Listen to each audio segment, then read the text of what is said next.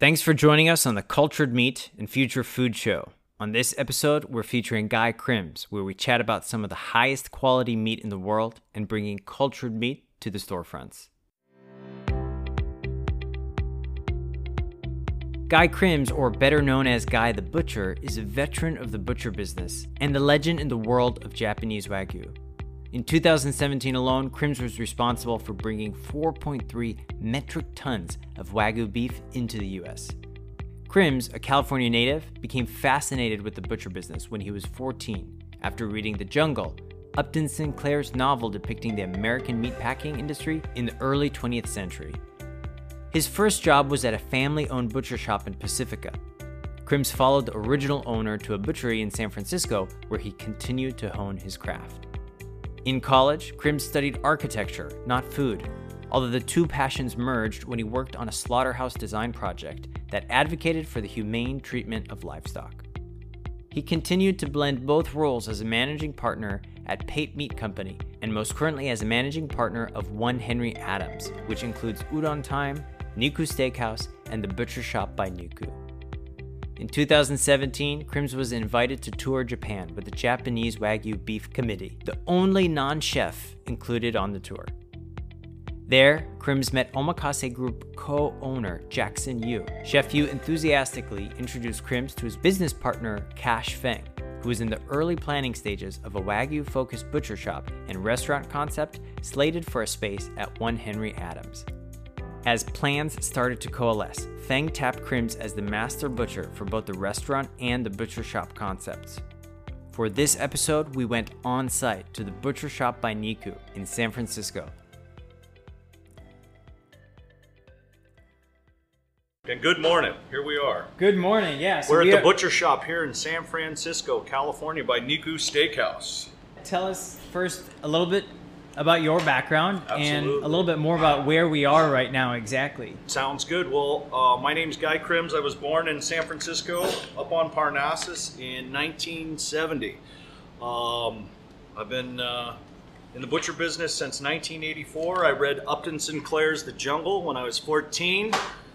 uh, which was a treatise on the mistreatment of humans and animals at the turn of the last century. It was published in 1906. Completely began uh, being fascinated with the industry. Went down to the local butcher shop in my hometown of Pacifica, California, in Linda Mar, the Adobe Butcher Shop. Little Italian family, the Bergeros. They put a broom in my hand, and uh, the rest is history. And here we are today. Cool. And so there are many different ways to source meat. Can you tell us about maybe what we're looking at right here? Sure. And and also how or what what the highest quality of meat is and also what wagyu is really. Sure. Well, there's of course all over planet Earth. There's definitely a million different sources, million different way of doing things. Highest quality, most expensive. All these things, in my opinion, are extremely subjective. First of all, I'll back up a little bit. What I'm doing right now is I'm uh, blocking out some uh, A5 Wagyu, uh, Toriyama uh, Umami Wagyu, and uh, these are an approximate six ounce polished blocks. They'll be going to a customer today uh, for an event for the 4th of July. Um, I'll go forward a little bit on that. Um, subjective being the highest quality of beef or any other protein item. My personal opinion in this industry is that quality comes out of animal husbandry. Uh, you could have, quote unquote, the highest quality product on planet Earth, but if the earth isn't being cared for, or the animals aren't being cared for, or the humans that are producing the animals, really, what do you have, right? There is no anything. There's no heart. There's no soul. So everything in this shop has heart and soul. I've been dealing with some of these farmers, brands, all the way from Japan, each and every item. I know each and every farmer. I've been each and every place sourcing this, as well as all of our domestic products behind all of our USDA Prime Greater Omaha product, all of our domestic Corbota from uh, Sioux City, Iowa, as well as our F1 program, First Generation Genetics, which is a crossbreed of 100% A5 Wagyu bull mated with 100% domestic Black Angus cow. That comes from my friend Greg Mueller's farm in Clarinda, Iowa. That is the uh, domestic Imperial Wagyu. some of the finest domestic wagyu you'll find. So, my, my personal opinion is is back to the subjective part is that it's it's about how it is raised, and the key is is a lot of people don't understand is the the the amount of, of waste that goes. This is from somebody who's been in the business so long. This is probably one of the worst things you can do to planet Earth is to produce protein. So, a uh, couple facts. Uh, you'll see a few different numbers getting thrown out there, but uh, I looked a little something up this morning. I had read a book in college called uh, Cadillac Desert. Um, I'm not quoting Cadillac Desert right now, but it talked about production of fruits, vegetables, lettuce, beef, pork, chicken, you name it. But a lot of people don't understand the biggest thing that goes into this is water. So just to give you a little bit of an example here, um, it takes 1,799 gallons of water to produce one pound of beef from birth to death. So that has to do with raising its feed, what it drinks, everything. So think about that. That's one pound of flesh. That's basically 1,800 gallons of water just to produce that. So do that, do the math. An animal, when it comes to slaughter, is almost one ton. How many gallons of water is that? Two, that's basically 2,000 times 2,000. That's 40,000 gallons, right? Am I doing the math right? That's a lot of water. right? 40,000 right. gallons of water yeah. on a good day. Pork um, takes 576 uh, gallons of water. Um, the water footprint of soybeans um, is uh, 216 gallons, and corn is 108 gallons. That is per pound. So, kind of interesting. So, we go back into the plant base portion of it. Corn and grains do take a lot of water. Right. Um, also, but in terms of, you know, soybean is a high protein plant source, which we all know. So, um, but in comparison, I mean, what is that? Quarter, third? No, what's yeah, I'm kind of babbling right now, but I'm not doing math right. It's too early. Well, this is a good transition yeah. to what we've been seeing a lot of is plant-based meats, yes. Impossible Burger, Beyond Burger. Right. What do you think about these products? I think it's great. It's a great alternative. My oldest daughter, she's 26, 27. She's been a vegan since the age of 13. So she still desires that flavor. Uh, it's kind of funny. I think it's innate in us. It goes all the way back millions of years in our evolution. You can't breed that out, but she still has that desire for that meat texture, that meat quality. And right. I think if those those products have been coming out for years and years. We have the garden burger and all these other things, but now it's getting to the point where they're actually starting to taste as good as beef. They have that savory, fatty signature, the scent, the smell, everything we're, we're used to. So, do you think that's the um, that's the reason why be- they're becoming so popular? Is, is that we are making them taste more like beef? Absolutely, absolutely. I think that that's what's attractive about it is because these people do want the choice of not eating uh, an animal, right? And but they have the ability to do so guilt guilt free. Right. So I think, and I think that that has a lot to do with eating of protein. So. So let's shift gears to cultured meat. Mm-hmm. When did you first hear about cultured meat and what do you think about it? I heard about it about 22, 25 years ago in National Geographic or Discover magazine you probably remember. Well, you don't remember. You were a little kid, but uh, there's a, there was a gentleman in the Netherlands that mm-hmm. started doing this a long, long, long time ago, and it's taken this long, this long right. to get to here. Um, so I, I, find it very interesting. It's almost like I kin it. I was talking to my my wife last night. I kin it almost to going all the way back to the Carter era and us trying to do alternative energies, wind, solar, electric cars, and it's only now that it's actually the, in the true American lexicon because there's money to be made in it. Right. And I think that has to do with everything. As long as there's a buck to be made in the United States, we'll do it. Yeah. All right. Yeah. So. So we discussed some of the problems with traditional animal agriculture, mm-hmm. the water consumption. Correct. What do you see as potential problems with cultured meat if these products do come to market? So cultured meat, yeah. I, the only uh, thing that I think is is the water, the water signature. You know where the, the footprint actually, and what is the? I don't even know what the what's the waste product. Where are they right. dumping this? You know, it's like with with the biggest problem with pork production, for example, is all the urine and feces. It's gotten into the the aquifers uh, in the Midwest. So we're destroying aquifers that have been around since the last ice age. Not only we're we pulling all that water out of there, but now we're putting materials in there that make it unusable. So, what is the byproduct of cultured meats, for example? What is Right. it? I don't know. And actually, that's a great question. I think a lot of people don't know because Right. we're still in the early research Right. and development phases. Industrialization of this technology is something we don't even know if it's going to be more efficient than Exactly. animal agriculture. Exactly. So, and so that, that that's a really big question for me as as because in the end, right, you have to sell it. You have to figure out who your market is. And in the beginning with all technologies, automobiles, airplanes, you name it, televisions, radios, everything that was had some kind of technology in the 20th, 19th, 20th, 21st century, there's always that beginning where the price is so high. But then in the 50s, what happened? Everybody had a TV in their house in a minute Right. when the cost came down. everyone has a car. Right. So there was always that first person or first group of people that actually carried that product. Right. I think we'd like to be the first people to actually say that we have cultured meat, and we know the price. You've seen Right. it out there. You hear it: cultured meat, thousand dollars an ounce or thousand dollars a pound. Or, Right. Because we know that the, the right now the juice is not worth the squeeze, literally, Right, until right. the technology gets figured out. So, so let's talk about that a little bit. The cuts of meat that we have here, Mm. they're some of the highest quality. What are some of the price ranges that sure, we see in that's in a great question. like You know, if you want to just shift right to the uh, Japanese Wagyu, we are the largest retailers of Japanese A5 Wagyu in the Western Hemisphere. Uh, I've been in the Wagyu game an extremely long time, uh, and with uh, my business partners, a few other people, we with our importers and exporters, we pioneered bringing it to the West Coast.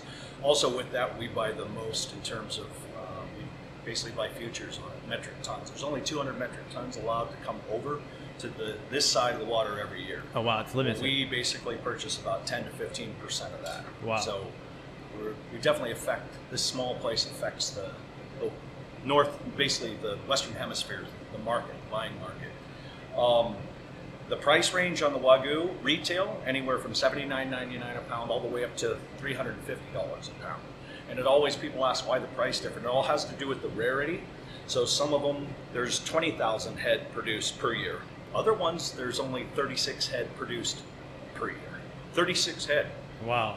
It's a big, big transition. I mean, rare is the perfect. Yeah, that's rare. crazy. So Wow. it's it's rarefied air. You know, one of those things. It's it's like a. I always tell people this front counter is like walking into a Ferrari dealership. Yeah. On the well, the whole shop is. I'd like to say, but the Wagyu case in particular, they all are high performance cars. But people are like very uh, quick to talk about Kobe, for example.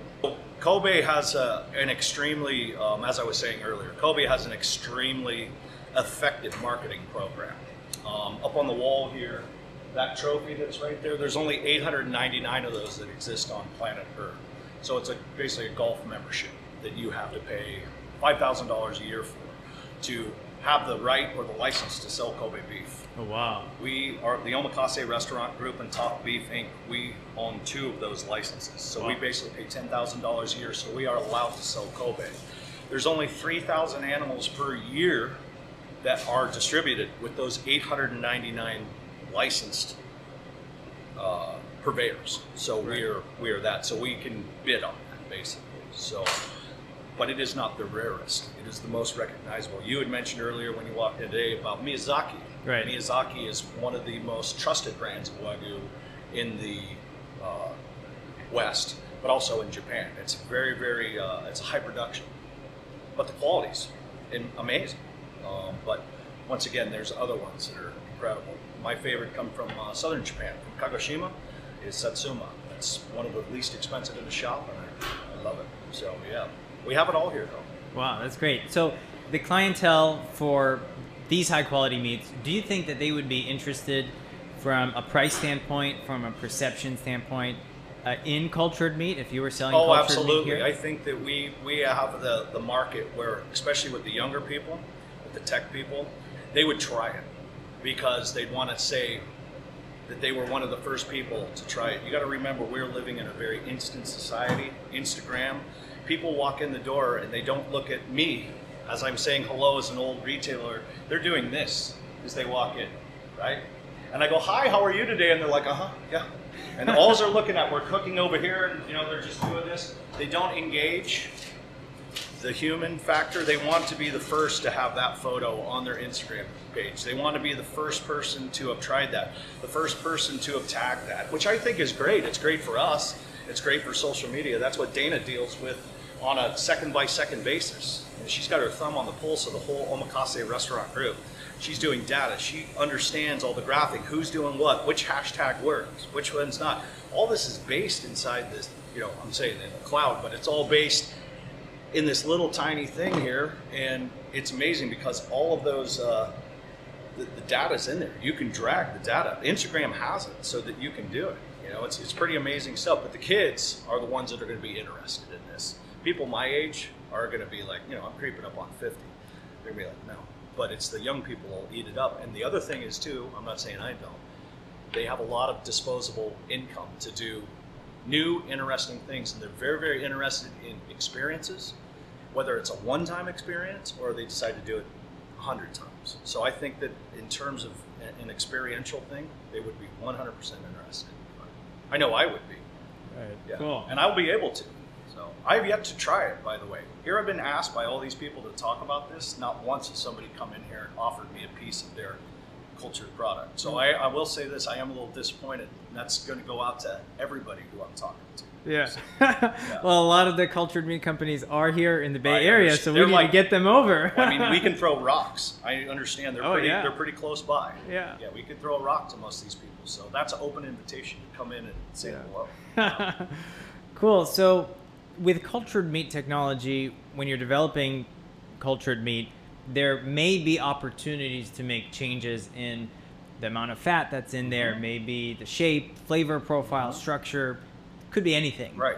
What would you change if you could have full control over creating a new piece or a new cut of meat? Sure. First of all, I, I like honesty. Um, and I think that that's the other thing that social media does is that you're forced to be honest because you can't hide. Because now the scanscape on planet Earth, everybody's got a phone. I'm not going to get into my conspiracy thing, but guess what? You could map, literally map this whole area in 3D with every single phone that's just in this two block radius right now. And a lot of the startups around here probably do, right? They already do. So the thing is, is why why can't we just be honest about this product? Why are we taking? I know that they're taking cells. The last little conference I had with these guys, just a sit down dinner when we were doing a wagyu tasting on the other side of town, over on 16th, a few months ago. They were talking about taking cells out of the fillet, cells out of the New York, which this is, cells out of the ribeye, cells out of the shoulder, just on wagyu alone, and they're culturing those properties. The thing is, is that that's where the good flavor is, but you'll never get the the chew of that. It's impossible. Not I shouldn't say it's impossible, but it's pretty impossible to, to replicate Mother Nature. So why wouldn't you just let the flavor be the flavor and celebrate the texture of that? Because they'll never be able to get that those fibers to do that. Because what they're doing basically is they're making these cells, and then they're it's like tofu, and then they're straining the water out of the cells, and now it becomes like a from what I understand, like a little flat cake, right? And they cut that up. So it's it's basically meat flavored. It is cells, right? I mean, it's the cells itself. So um, I think my, my biggest thing of uh, what I'm trying to say here is, is let let the product be the product. You know, Right. don't mess with it. What would be really cool is you could say, okay, we have Japanese A5 Kumamoto block of cells, right? I mean, just say Right. what it is, Right, right? Say yeah. what it is, I think and then and then say we have a piece of Black Angus ribeye right. cells that these cells came from. Like I said, the Imperial Domestic Wagyu came from Greg Mueller's farm. This just happens to be a cultured cell from uh, Wagyu steer number X7A, who was born, you know, in let's say today, right? In what is today? Today's date's the second of July, 2019. But he just happened to be the perfect steer.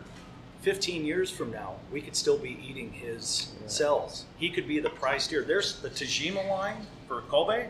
They're still using genetics from 15 years ago for for crossbreeding and interbreeding these animals.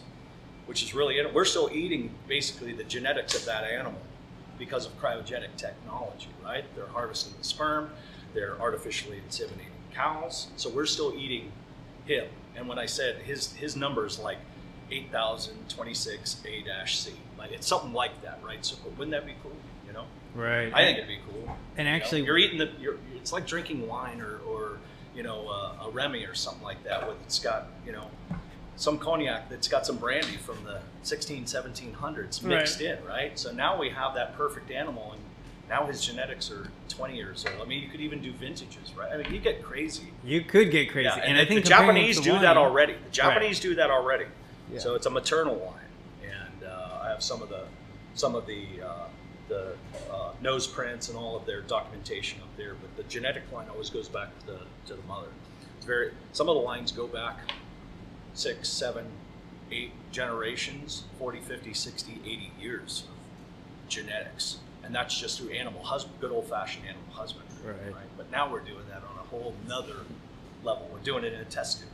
It's pretty cool. Or a petri dish, I guess. Yeah. well, nowadays the comparison is more to a, a brewery, Yeah. like when you're making beer. Correct. Because it'll be in larger scale. Correct. So. I see it as I don't know how the technology works, but in my mind, you've seen how they do the blue green algae and how they do it. Um, you know, those big uh, tubes that are kind of hanging. Right. I don't know. Is that the same way they do this stuff? so many startups are doing different things Yeah. that we don't know what is the, the perfect method yet. Right. So there's actually a company in Japan, and they're growing individual um, organs, for example, in different uh, areas. Here's the other right? thing too, right? Oh yeah, I mean Which that's is- that's where it's at. a huge industry too, Right. outside of just the the cuts that I could use a new liver, right. for oh, example. Yeah, So- and and that's where this technology originally came Yeah, from. Is yeah. from medical tissue Correct. culture. So it's pretty neat. You know, Yeah. why not take it to that next level? So, So can I ask you a question? What's the why? I mean, I know this tech place, but but what spurred this in California of all places? Like you wouldn't. It's just we're so touchy feely around here. You know, you got to remember. You know, I'm, I was raised by wolves, as I had said. My dad's a biker, my mom's a hippie. You know, product of the '60s, but you know, there's always that kind of revolving around, dancing around us, using our canines and our thumbs. And I'm all for care and respect and love of the animal. As you can see around, we display it because of my personal reverence for these animals giving it up. But I'm just very curious why San Francisco is embracing this technology right now. Is it because all these other technologies are being embraced, self-driving cars, of course, iPhones, all these other things that are like, well, everybody's working on everything else. Why don't we work on this? I'm asking you. Yeah. So, I think that it's because of the investment dollars that we see in, in Silicon Valley. And, you know, in 2013, years after the original Dutch scientists explored opportunities to mm-hmm. do this, another Dutch scientist created the first burger in 2013. Mm-hmm. The burger cost $300,000 just for one Right, burger, right? right. But that was funded by the founder of Google. right. And a couple years after that, two years after that, the first cultured meat company was actually founded in San Francisco. And then we started seeing a wave of, of these companies. That professor that created the first burger ended up creating a company himself. So, my answer to you is I think it's just the amount of investment dollars Right. is heavily putting um, investment into this category. But we're also seeing a lot in Singapore. Singapore is doing a lot for the food system. Uh, like I mentioned, Japan. Uh, the company in Japan is working with the NASA of Japan, JAXA, JAXA, to, yes. to do it there. So um, I think it's an exciting time, and we're in a very exciting place too. So that's the other thing too. I'm going to say something crazy. I'm a real geek. It's this is the 50th anniversary of what this year? Very geeky. Come on, help me out. 50th anniversary. of something big that is one of the biggest reason why we're allowed to be here today with these with cultured meats. Come on, help me out here. You're young. Ah, 50. What did we do 50 years ago that changed the changed the world? As a as a as a, as a whole.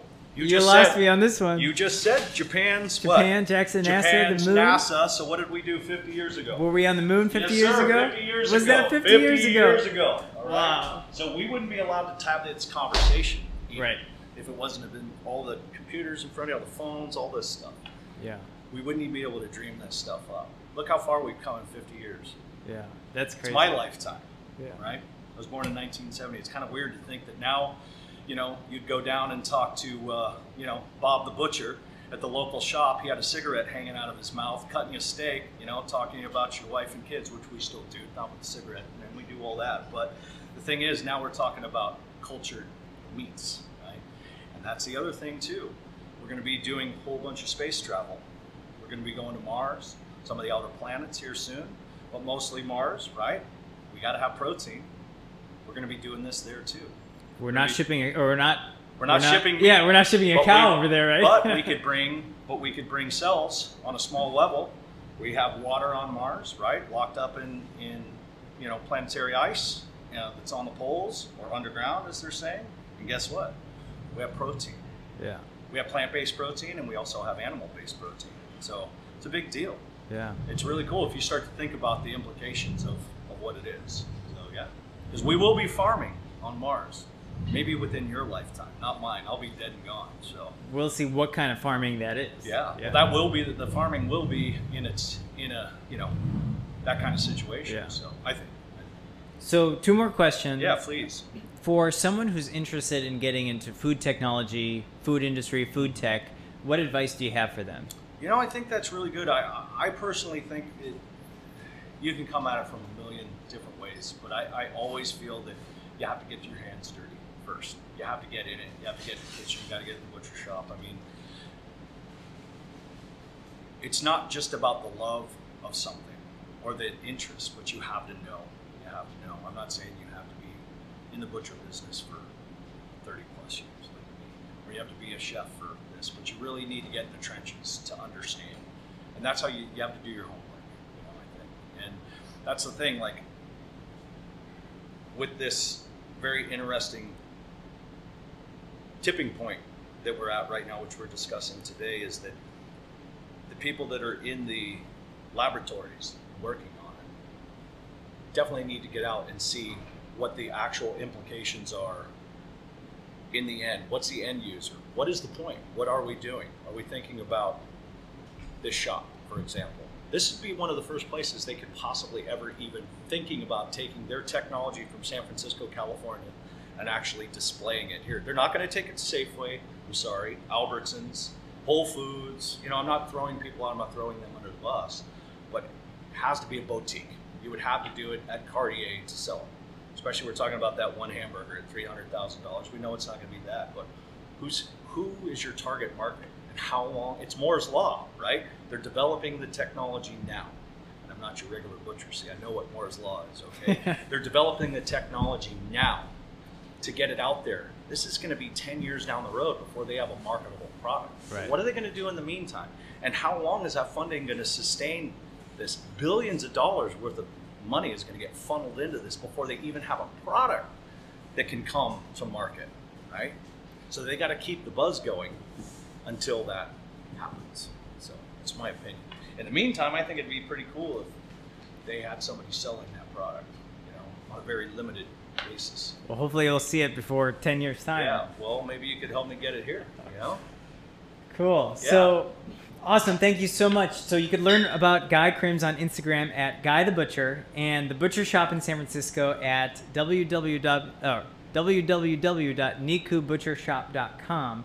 Are there any last words that you might have for our listeners? I just want to tell you guys thank you for coming out. Dana, thanks for setting this all up for us. Is a lot of fun. I think that uh, hopefully you guys understand that uh, uh, Alex here that's interviewing me today and the guy on the other side, Guy Crims here, is that it's a different kind of attitude that we bring to the table. Um, and I think that we have an association, the two of us, with something that's uh, very new, very exciting. We haven't even scratched the surface. We're at the, these aren't even baby steps yet. And I think that it's really uh, wonderful. And I feel honored that you brought me into the fold on this. And I hope this is the last time we talk. And I hope I see some of your people come in here because you say you're really, you guys are really geeky and passionate about these cultured meats. Well, guess what? I think you found your match on both sides. So let's try to work together here. And it's about the future because you guys are the future. I'm not. I got another. If I live two more weeks, I'll be all right. So, thank you. Thank you. Yeah. All right, that was awesome.